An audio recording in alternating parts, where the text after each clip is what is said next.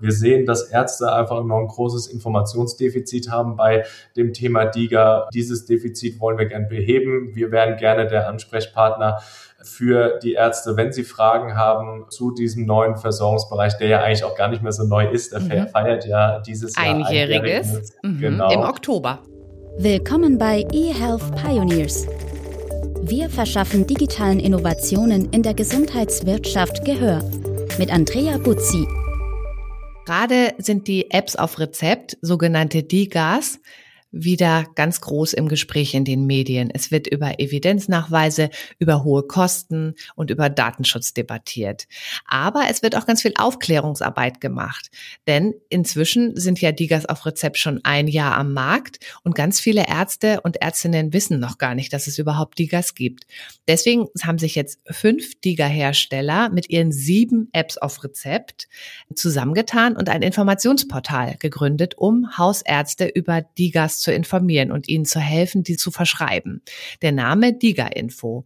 Wir haben uns heute von The eHealth Pioneers Podcast natürlich gleich mal den Geschäftsführer Daniel Wiedemann eingeladen und ihn gefragt, was eigentlich hinter Diga Info steckt, wo sie noch hinwollen mit Diga Info, was die Motivation war und was er auch schon gelernt hat, was müssen Ärzte und Ärztinnen eigentlich verstehen, damit sie mit Digas besser umgehen können und dass sie überhaupt mal wissen, was mit Digas erreicht werden kann und wie man Patienten auch Digas empfiehlt und verschreibt. Ganz herzlich willkommen Daniel Wiedemann, Geschäftsführer von Diga Info. Hallo Andrea, danke für die Einladung.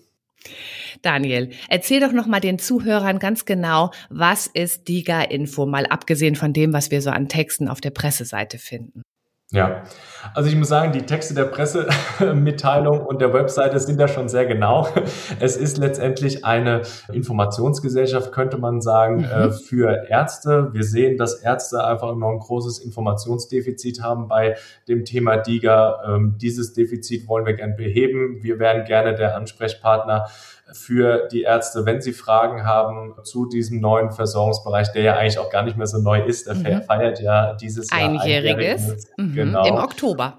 Äh, richtig, genau, ja. Also bald ist es soweit und deswegen dachten wir, ist es so ein schönes Geburtstagsgeschenk für das Thema DIGA, wenn die Ärzte jetzt da wirklich jemanden haben, wo sie, wenn sie eine Frage in der Praxis haben, mhm. nicht lange rumrecherchieren müssen, sondern einfach da auch eine Telefonnummer haben, direkt anrufen können und da ihre Sorgen, Fragen, Ängste da lassen können und die auch dann beantwortet werden.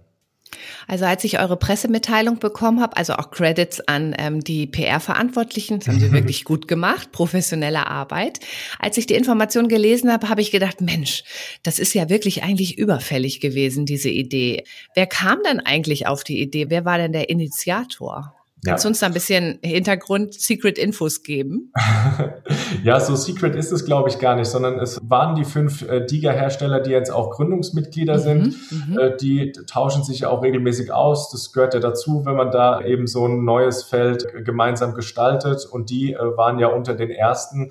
Da findet also ein regelmäßiger Austausch statt. Mhm, und die haben mhm. sich dann auch gedacht, Mensch, wahrscheinlich ist es notwendig, dass dieses Thema DIGA einfach in der Breite ankommt, wenn es da eine separate, eine fokussierte Gesellschaft gibt, die sich dieser Aufgabe annimmt. Und mhm. ja, dann ähm, hat man sich so zusammengefunden äh, und äh, mich beschäftigt dieses Thema auch schon sehr lange, Digitalisierung im Gesundheitswesen. Ja, haben da dann gemeinsam die Idee entwickelt und dann letztendlich auch umgesetzt bzw. gegründet und jetzt seit Anfang September sind wir dann auch am Start.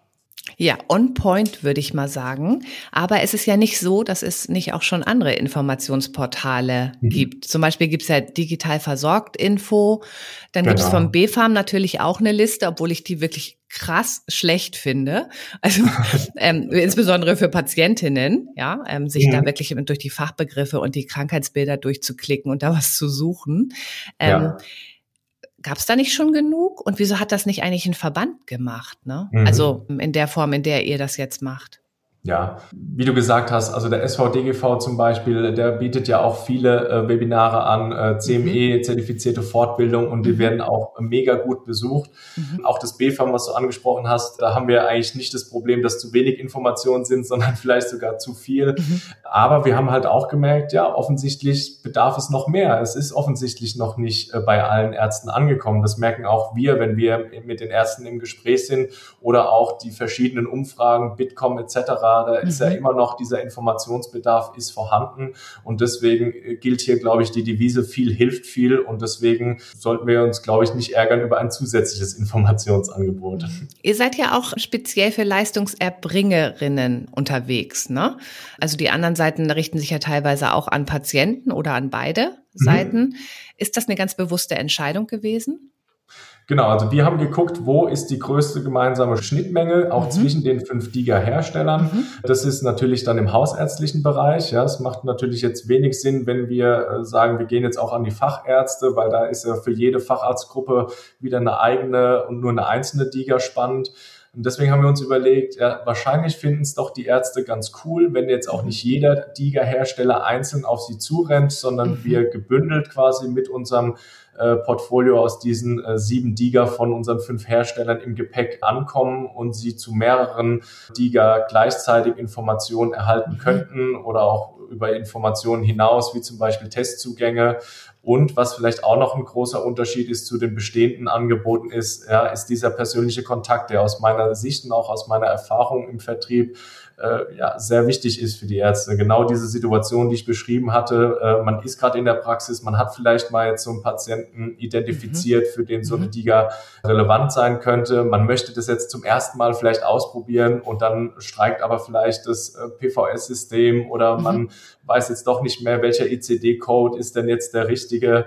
Und da fehlt natürlich dann die Zeit, sich dann nochmal explizit zum Beispiel durch die Liste vom BFAM zu wurschteln. Dann ist wahrscheinlich der Griff zum Handy und die Telefonnummer zu unseren Beratern wahrscheinlich schneller und genau den Service wollen wir gerne bieten. Mhm. Wie ist denn die Resonanz auf DIGA-Info? Das Gute an Online-Angeboten ist ja, man kann ja total gut sehen, wo die Leute draufklicken, was sie interessiert. Ja. Bist du zufrieden mit dem Traffic?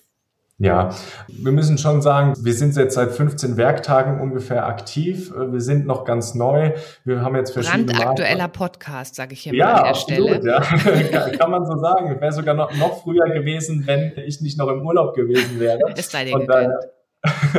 Von daher auf alle Fälle brandaktuell. Also uns gibt's jetzt wirklich noch nicht äh, sehr, sehr lange. Und was wir natürlich auch wissen, ist, dass um Ärzte zu erreichen, sind natürlich auch immer noch Offline-Maßnahmen auch die wirksamsten. Mhm. Ähm, wir haben jetzt keinen äh, persönlichen Außendienst face-to-face. -face, aber wir haben, wie gesagt, die Berater, die auch per Telefon erreichbar sind und postalisch äh, arbeiten wir natürlich auch noch mit Fax, ja, darf man auch nicht vergessen. Mhm. Und zumindest waren wir jetzt schon mal mit über 100 Arztpraxen im Gespräch, was ich ganz toll fand für 15 Werktage haben auch schon 82 Faxe bekommen, zum mhm. Beispiel, mhm. wo sich die Praxen mehr Informationen zu DIGA wünschen. Die haben auch schon kräftig Infomaterial bestellt, was wir vorher schon entwickelt hatten, so an die 50. Und ja, ich finde, das kann sich äh, auf alle Fälle sehen lassen für die ersten 15 Tage. Mhm. Aber wir machen natürlich jetzt rühren noch ein bisschen die Werbetrommel, unter anderem mit diesem Podcast hier ja auch, äh, dass die Ärzte von uns auch mitbekommen. Ich finde es ja auch total klasse, dass es solche Angebote gibt, weil alles, was wir jetzt gerade machen, wir sind ja in einem Zukunftsmarkt. Ne? Und ähm, ich sehe immer die Möglichkeiten und denke, jeder, der dazu beiträgt, dass die Information auf allen Seiten fließt, ist ja willkommen. Ähm, sag doch nochmal, wie verdient ihr denn Geld? Oder pumpen die 5 Diga Gründungsmitglieder Geld rein? Oder müssen Ärzte auch irgendwo was bezahlen? Ich glaube, wenn wir wirklich das erreichen, was wir erreichen wollen, nämlich dass DIGA wirklich als ein ganz normaler Bestandteil in der tagtäglichen Arztpraxis in der Patientenbehandlung wird, müssen wir so viele Ärzte wie möglich, so schnell wie möglich erreichen und da dann noch eine Bezahlsperre irgendwie für die Ärzte mit reinzunehmen. Also ich glaube, wäre das Ganze irgendwie so ein Rohrkrepierer. Mhm. Deswegen ist es durchaus so, dass die DIGA-Hersteller das als eine Investition sehen und ja, das kostet. Eine Investition so in ihr Marketing im Prinzip. Ganz ne? genau, mhm. ja, richtig. Und äh, dementsprechend das auch dauerhaft für die Ärzte kostenfrei oder für die Behandlerteams sind ja nicht nur die Ärzte, sondern auch die MFA zum Beispiel, die wir gerne informieren wollen, dass das für die dauerhaft kostenfrei bleibt. Das hieß früher, glaube ich, Sprechstundenhelfer, Helferin, ne?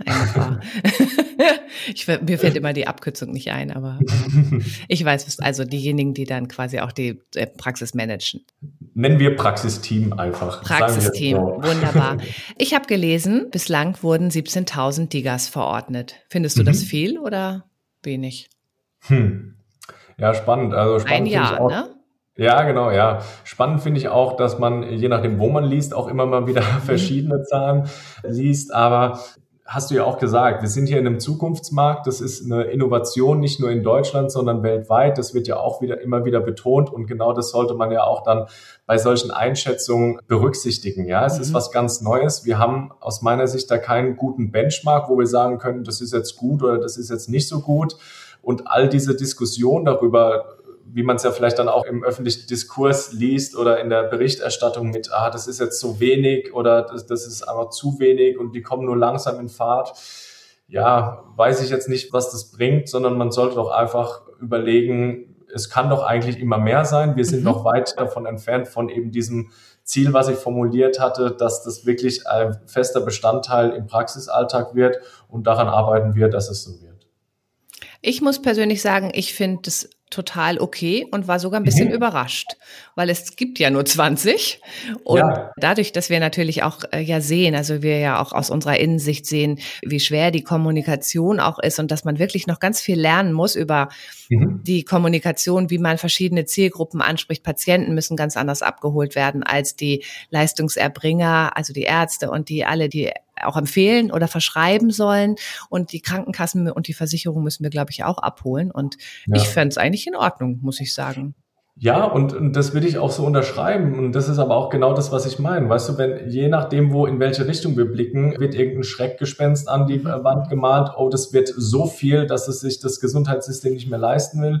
In anderen Berichten liest man dann, ja, die will keiner haben, ne? Genau, will keiner haben, ist auch Rohrkrepierer, ja. Also auf alle Fälle ist es eine tolle Sache, es ist eine Innovation, wir sollten das ausprobieren, diese Chance nutzen, die uns mhm. da der Gesetzgeber gegeben hat. Äh, ja, das einfach mal ausprobieren. Was ist denn deine Einschätzung zur Akzeptanz von Digas bei den Leistungserbringern? Also ich glaube, über das Thema Akzeptanz kann ich noch wenig sprechen. Ich glaube, wir sind bei vielen noch einen Schritt davor. Mhm. Bedeutet, dass viele einfach noch nicht davon gehört haben oder sich noch nicht intensiv damit beschäftigt haben.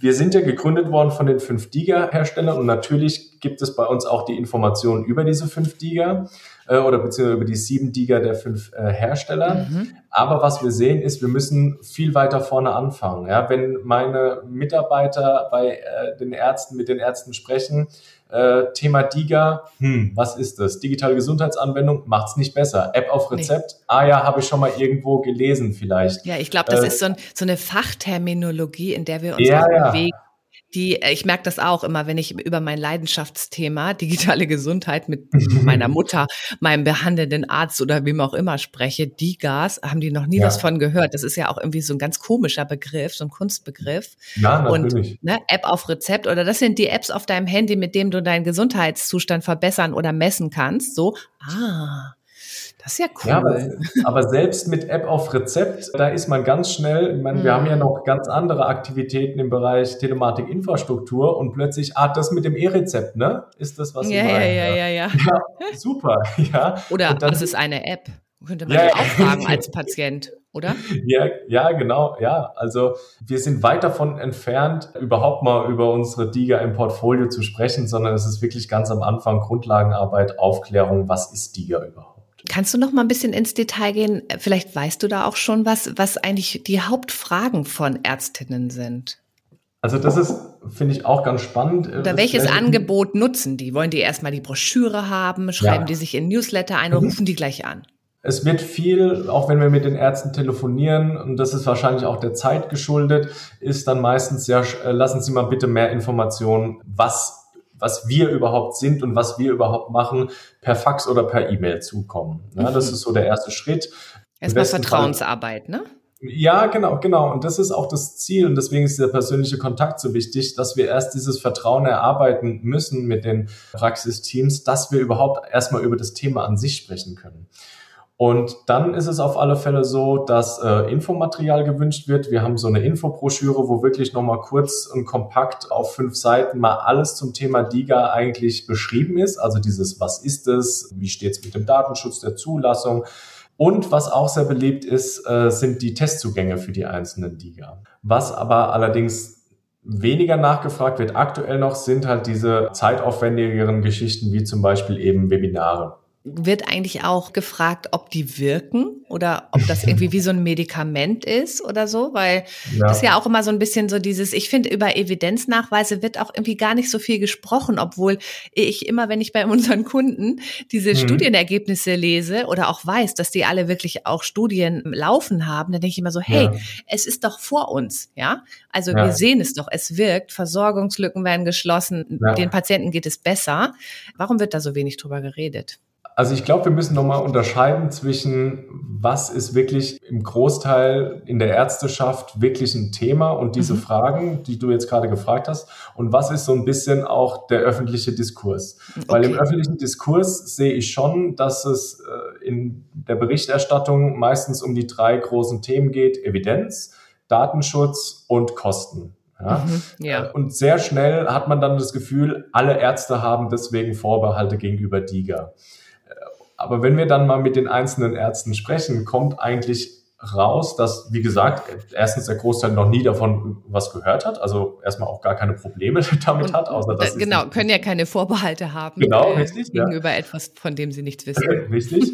Und die, die dann aber schon mal was davon gehört haben, die das interessant und spannend finden, die wollen eigentlich dann im Detail wissen, wie funktioniert denn auch der Verordnungsprozess? Welche Diagnose muss ich für welche DIGA stellen? Mhm. Äh, wie kommt dann das aufs Rezept? Wie kommt der Patient dann an die DIGA? Welche Art von Rezept ausstellen etc.?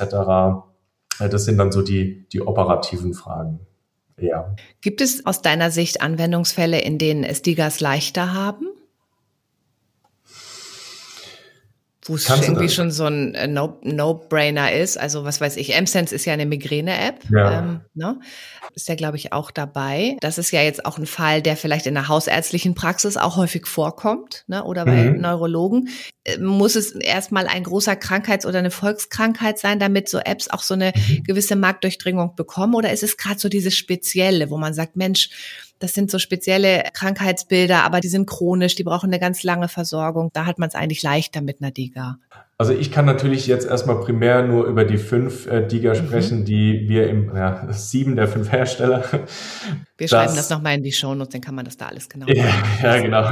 Ich habe das Gefühl, dass sie im Grunde genommen alle schließen ja irgendwo auch eine Versorgungslücke und dann ist mhm. es doch auch erstmal egal mit welcher Indikation, oder? Also wenn ich mir überlege, wie Vira mit Rücken, Knien, Hüftschmerzen, ja, okay, ich gehe zum Physiotherapeuten, dann habe ich da meine Sitzung und was ist aber danach zum Beispiel? Mhm. Zanalio, äh, Adipositas, es sind ja alles Krankheiten bei uns zumindest im Portfolio, die eine gewisse Längerfristigkeit haben und deswegen, ja, fällt es mir jetzt schwer, da eine Unterscheidung zu treffen zwischen kurzfristig wirkend oder mhm. langfristig wirkend, weil äh, ich habe das Gefühl, dass zumindest bei, bei unseren DIGA es schon so ist, dass das alles ja, Krankheiten sind, die längerfristig eben vorhanden sind. Wenn wir mal in die Diagnosehäufigkeiten gehen im hausärztlichen Bereich und mal die fünf DIGA zusammennehmen mit ihren ICD-Codes, mhm. also da sind wir weit. Das schon ziemlich was. Genau, ab, ne? also da sind wir weit über 50 Prozent. Ja.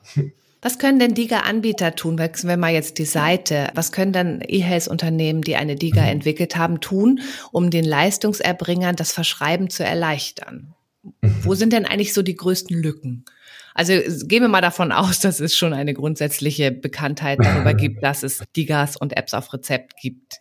Also was zumindest bei den Ärzten oder bei den Behandlerteams immer bei uns angefragt wird, zusätzlich sind einfach Flyer für Patienten. Also dass ah, äh, quasi der Behandler auch ein Tool hat, was er dem Patienten an die Hand geben kann, äh, dass es da keinen Bruch gibt. Ne? Dass es nicht ist, ich gebe ihm hier mein Rezept und danach wird es nicht eingelöst, sondern zu schauen, also auf Herstellerseite, wie kann ich denn eine Unterlage oder eine Hilfestellung geben, so dass es eben möglichst viele Rezepte auch eingelöst werden. Und da muss man natürlich dann eben, wie gesagt, zum Beispiel so einen äh, Patientenflyer zur Verfügung stellen. Das machen aber, äh, glaube ich, auch schon über unsere äh, fünf äh, Diege-Hersteller hinaus auch die meisten. Du warst ja selbst auch viele Jahre in der Pharmabranche mhm. tätig, habe ich auf deinem LinkedIn-Profil mal so ein ja. bisschen rumgesurft, natürlich. Mhm. Ähm, wo siehst du denn Parallelen zum Vertrieb und Launch-Management zwischen Digas und Arzneimitteln? Und wieso bist du überhaupt an den Job gekommen? Also es hat ja wahrscheinlich auch einen Grund, ne?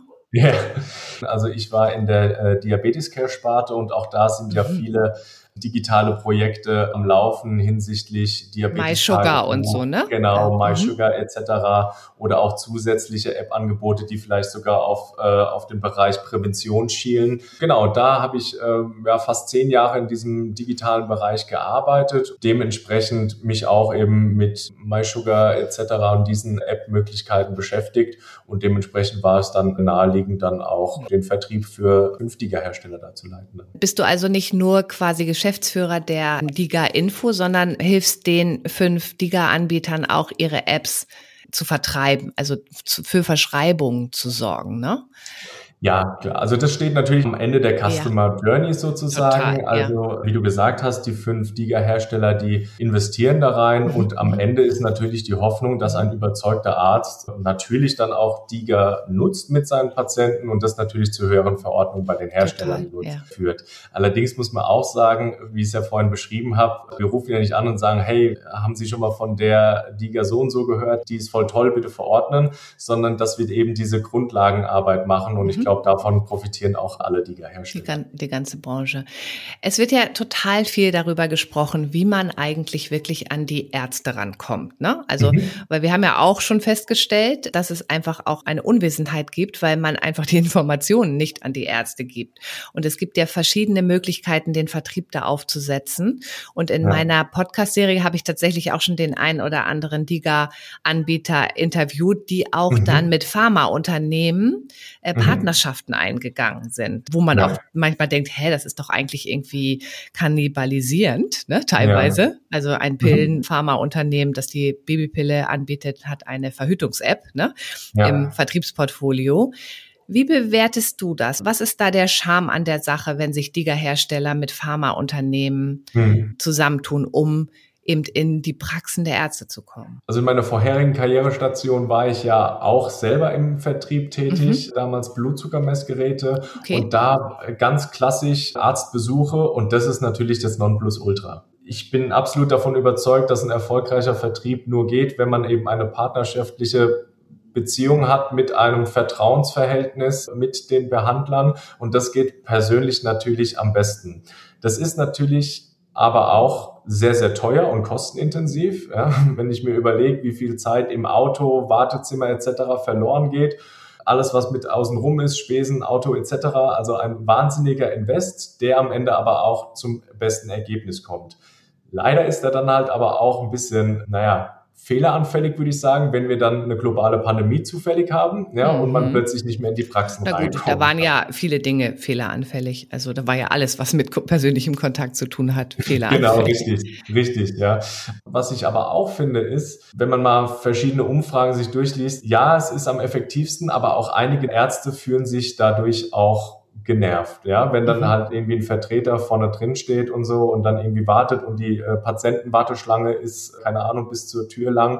Äh, das ist auch nicht immer so positiv. Und deswegen versuchen wir zumindest mit unserem Angebot, mit verschiedenen Angebotsarten, die mhm. verschiedenen Bedarfe der Ärzte letztendlich gerecht zu werden. Mhm. Ja, also Webinare abends, mittags, mhm. wann es halt passt, individuelle Infogespräche, 15 mhm. Minuten lang, wann es halt eben passt aber natürlich, um nochmal auf deine Frage zurückzukommen, der Charme liegt sicherlich dabei, dass man äh, mit einem großen Pharmahersteller ein großes Team hat, was persönlich in die Praxen reinkommen kann. Und auch schon etablierte Kontakte hat. Ne? Richtig, also wenn genau, die sowieso ja. zu den Gynäkologen gehen, warum sollen ja. sie denn nicht auch ihre Zyklus-Tracker-App dort mit präsentieren?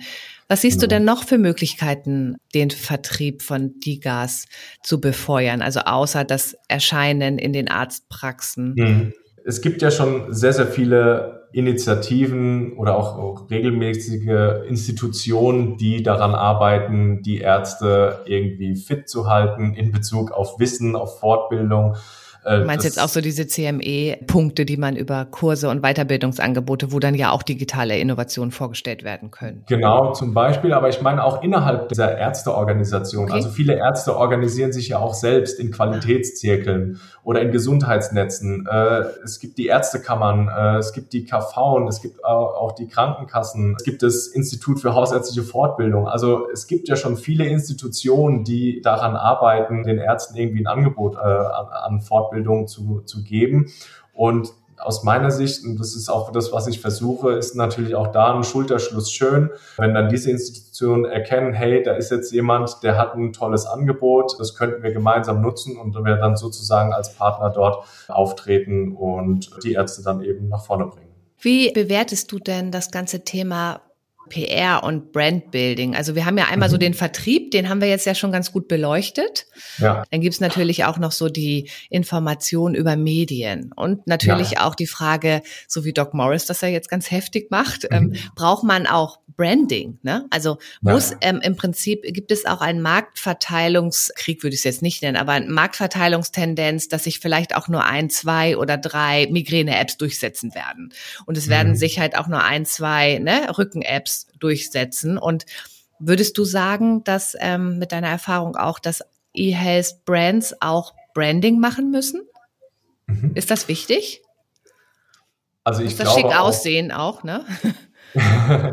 also ich glaube auf alle Fälle für die einzelnen Diga-Hersteller. Mhm. Ähm, das ist, das ist, glaube ich, un, unbestritten. Für Diga Info, klar, äh, uns ist es wichtig, dass am Ende der Arzt, wenn er eine Frage hat im Kopf, dass er an uns denkt. Mhm. Ob man das jetzt Branding nennt oder ob man das irgendwie ähm, persönliche Beziehungen dann zu unseren Beratern am Telefon aufbauen nennt. Also ist immer die Frage, ist es jetzt irgendwie Sales oder ist es Marketing? Manchmal mhm. kann man es, mhm. glaube ich, nicht so trennen, aber aus meiner Erfahrung heraus ist es absolut wichtig, dass der Arzt einen Namen zu irgendwas ja. im Kopf hat, wenn er irgendwas machen soll. Mhm. Ja, und das halt also eben nicht jetzt mal so ein Beispiel. Ja. Ne? Also M-Sense würde jetzt in ganz Deutschland Out of Home City Light mhm. Poster buchen. Und ja. würde jetzt einfach mal dafür sorgen, dass alle Menschen da draußen, es gibt ja sehr viele Menschen leider in Deutschland, die unter Migräne ja. leiden, dass die einfach diese Marke kennen. Und dann mhm. würde dann vielleicht auch der eine oder andere Patient oder Mensch zu seinem Hausarzt gehen und sagen, hey, ich will M-Sense. Kennst du das eigentlich? Mhm. Wie denkst du, wie stark kann so eine Marke sein, um auch diesen Pull-Effekt zu erzeugen? Oder ist das unendlich teuer und ist im Moment auch nicht der richtige Moment? Also wir sehen schon, wenn wir mit den Ärzten sprechen und äh, diejenigen, die schon mal von DIGA gehört haben, dass die allermeisten darauf gekommen sind, weil die Patienten sie angesprochen haben. Ach, es ist so äh. herrlich, dass du das sagst. Endlich, meine Vermutung wird mal aus der Praxis bestätigt, weil ich bin immer dafür, dass wir auch sagen, wir müssen den Patienten informieren, weil der wird seinen Arzt danach fragen. Und wenn das drei in der ja. Woche machen, dann fängt der Arzt an, darüber nachzudenken, weil er dann diese Notwendigkeit sieht und vorher ja hat er die halt vielleicht einfach nicht in seinem Praxisalltag gehabt. Ja, ich muss aber vielleicht gleich deine Euphorie ein bisschen oh. bremsen, weil nach meiner Erfahrung funktioniert es nur bis zu einem gewissen Grad oder beziehungsweise nicht so stark, dass der nochmal nochmal mein, mein Ziel dazu formulieren, dass es ein regelmäßiger Bestandteil äh, bleibt in der Art, wie, er, wie der Arzt seine Patienten äh, behandelt. Das bedeutet, ein, einzelne Ärzte, die von ihren Patienten angesprochen werden, verordnen das dann auch vielleicht. Ja? Und das heißt, die Patienten kriegen das dann auch, die dann Mut haben, sage ich jetzt mal vielleicht, oder die Informationen, das Interesse, das aktiv voranzutreiben.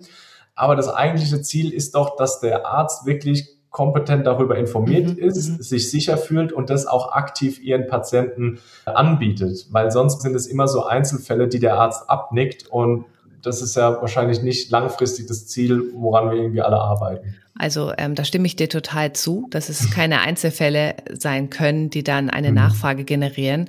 Ich glaube, wir müssen einfach von beiden Seiten ziehen am Ganz Gras. Genau. Ne? Einigen wir uns mal, einigen wir uns mal darauf.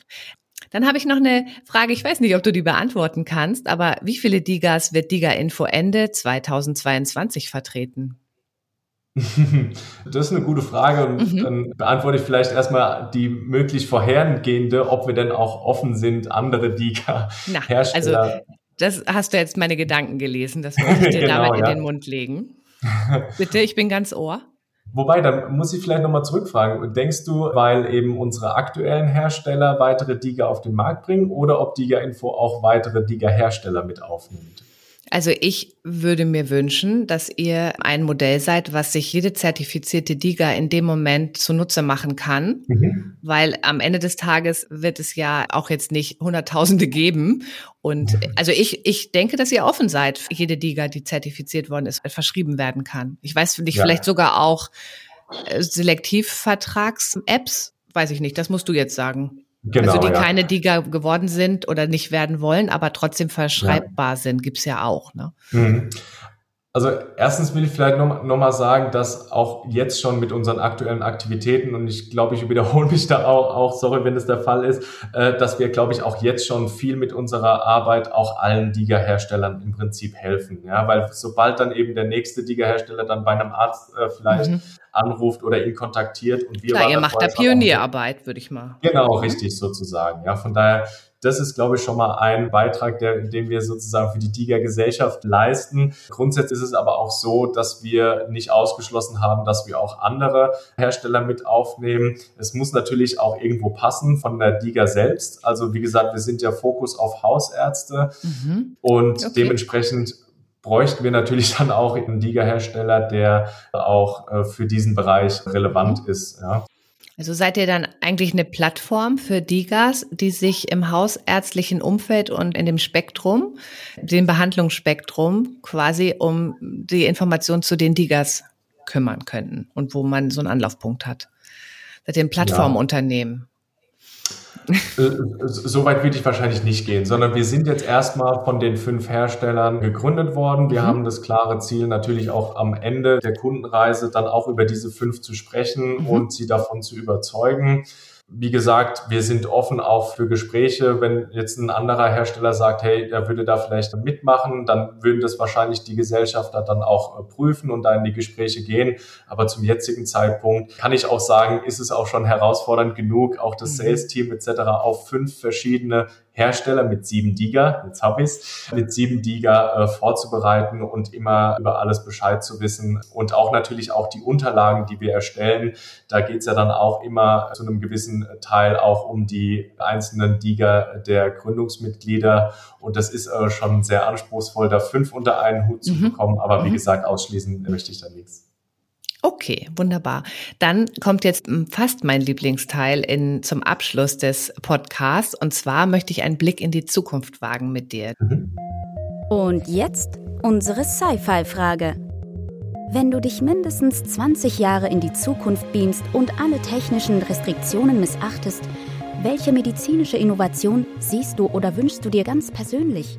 Ich weiß jetzt nicht, ob ich die Frage äh, zu deiner äh, Befriedigung beantworten werde, aber ich glaube, was ich mir eher wünschen würde als eine medizinische Innovation, weil ich glaube, das kommt von alleine, wenn wir es halt zulassen. Also ich würde mir eher wünschen, dass eine Innovation in unserer Gesellschaft stattfindet und wir in 20 Jahren und hoffentlich schon früher, daran arbeiten wir, einfach einen anderen Umgang, eine andere Haltung gegenüber medizinischen Innovationen einnehmen, ja, und weniger diskutieren und DIGA ist das beste Beispiel. Wir haben da jetzt eine tolle Chance. Wir sind Vorreiter auf der Welt damit. Ja, lasst uns diese Chance nutzen und dem Ganzen offen gegenüberstehen und natürlich auf dem Weg dann Anpassungen vornehmen, mhm. aber halt erstmal machen.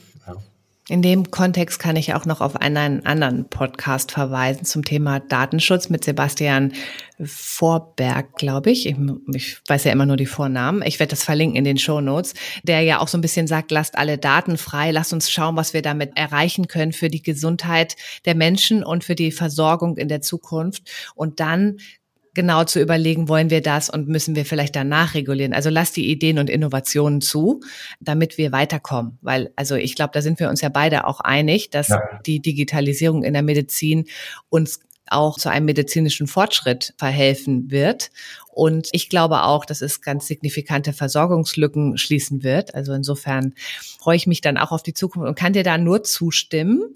Und ich nehme mir jetzt aus unserem heutigen Podcast mit, dass wir sowohl Push- und Pull-Kanäle nutzen sollten, wie man so schön im Marketing sagt. Also, dass wir mhm. sowohl die Ärzte aufschlauen, damit sie auch wirklich endlich mal fast alle von Digas oder Apps auf Rezept gehört haben, auch verstehen, dass sie wirken und wie man sie verschreiben kann und auch ein ganz offenes Ohr haben für die Patienten und Patientinnen, die dann zu ihnen kommen und eine Diga haben wollen. Weil ich kann mir vorstellen, dass da manchmal auch so, nee, nee, das brauchen wir nicht. Wir haben doch hier ne, unsere Goldstandards und so weiter. Dass man da tatsächlich auch eine ganz offene Haltung hat, wie du sie ja auch gerade in deiner Zukunftsfrage dir wünscht. Und ich nehme auch noch mit, dass der in dieser Information zu diesem Vertrauensprodukt, weil es medizinische Produkte sind ja alle Vertrauensprodukte, dass es eben auch auf die persönliche Information ankommt. Also sich wirklich auch darüber auszutauschen und dass wir da ganz viele vielversprechende Initiativen schon sehen. Von den Ärzten, von Unternehmen wie euch, von den Verbänden natürlich auch. Ich hoffe, ich habe alles so zusammengefasst, wie wie du es auch unterschreiben würdest, äh, sonst gut, ergänzt ja. es gern. Dann danke ich dir ganz herzlich, Daniel, dass du dir die Zeit genommen hast, uns über Diga-Info ja. zu informieren und vor allen Dingen darüber, wie man verschrieben wird. Ne? Also weil das wollen wir ja alle, weil wir wissen, alle Diga werden ist teuer und das muss ja irgendwie ein Monetarisierungskonzept dahinter stehen. Deshalb ganz wertvolle Infos von dir. Vielen Dank und viel Erfolg, dass es mit den Traffic-Zahlen und auch mit den Verschreibungen weiter nach oben geht. Danke, Daniel. Danke dir, Andrea. Übrigens, dieser Podcast ist eine Produktion von The Medical Network. Wir verschaffen digitalen Innovationen in der Gesundheitswirtschaft Gehör. Willst du das auch? Dann freuen wir uns über Likes, Shares und eine Bewertung bei iTunes. Noch mehr spannende Folgen findest du auf unserer Website www.themedicalnetwork.de.